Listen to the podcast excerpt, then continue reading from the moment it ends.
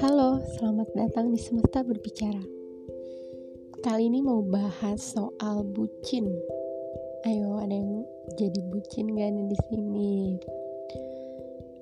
Hmm, berawal dari sebuah pertanyaan, menjadi bucin salahkah? Tuh, sebenarnya saya nggak mau bahas cinta-cintaan di podcast saya tapi ada request dari pendengar semesta berbicara. Gak apa-apa deh ya sekali-kali bicara soal cinta. Eh, yang belum punya pasangan, jangan next podcast ini dulu. Saya gak hanya mau bahas soal bucin pada hubungan sepasang kekasih kok, tapi juga bucin seorang jomblo yang berlindung di balik alasan nyaman atau bahkan takut komitmen. Ayo, gak usah berasa tersindir gitu.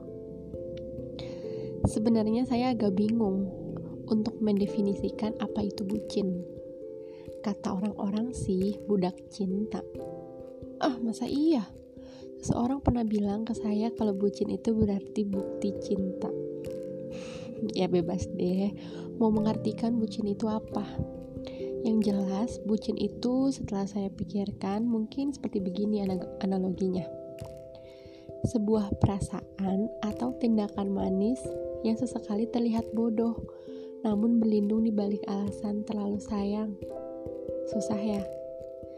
Sederhananya gini, sebuah perasaan yang tumbuh di dalam diri manusia untuk selalu memperlakukan orang terdekat yang mereka sayangi untuk tetap melihat dan merasakan kehadiran kita, di mana terkadang rasa itu sesekali membuat kita lupa akan menyayangi diri sendiri dan malah bersikuku untuk menjaga diri orang lain.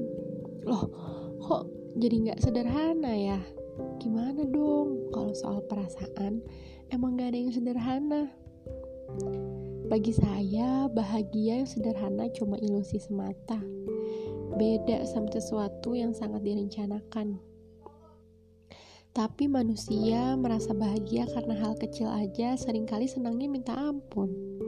Sulit itukah menemukan bahagia? Oh iya, soal bahagia, menjadi bucin sebenarnya bikin bahagia apa terluka sih? Bagi saya sih tergantung. Kalau dibalas bucin juga, mungkin intensitas bahagianya lebih besar daripada kebucinan yang tetap hanya sebatas teman. Maaf ya. Saya mau cerita sedikit dulu. Saya mendengar cerita dari salah satu pendengar podcast saya. Begini singkat, singkatnya ya. Seseorang bisa saja berubah dengan mudah Nah, bucin ini bukan jawaban sih menurut saya. Kadang semesta mengingatkan kita akan sesuatu yang bukanlah terbaik buat kita dengan cara apa pun, sekecil apa pun. Tergantung bagaimana kita menanggapi kode dari semesta. Coba jawab dalam hati masing-masing. Dalam hubungan, bucin itu jawaban atau jebakan? Sebenarnya bukan sebuah kesalahan juga sih menjadi bucin.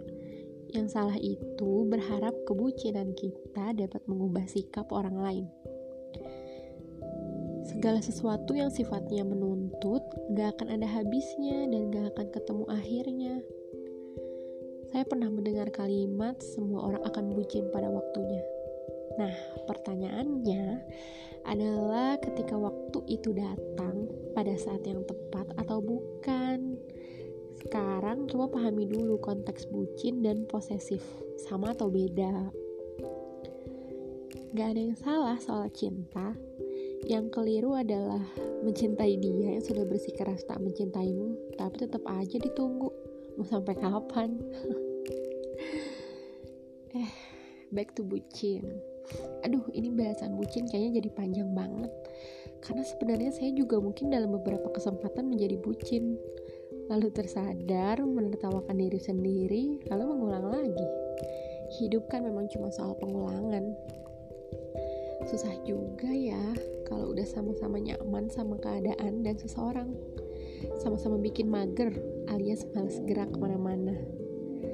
Sama kayak kasur deh, mau sejauh apa pun perginya, tetap aja pulangnya balik lagi ke kasur. Begitupun dengan sang bucin. Aduh mau nggak direspon kek? Mau dibodo amatin kek? Mau dianggap ada atau enggak kek? Bucin ya bucin aja. Sebucin nganterin ke mana-mana tapi diajak berkomitmen bilang lebih nyaman temenan aja. Padahal teman udah banyak kan ya? Tapi yang disayang cuma dia duh tuh kan jadi ke mana-mana ya intinya menurut saya bucin itu jebakan jebakan yang bikin susah buat keluar kalau nggak ada yang narik. Tapi nggak apa-apa kalau terjebak sama orang yang tepat, asal jangan di waktu yang salah. Nanti Bung Firsa menyanyi.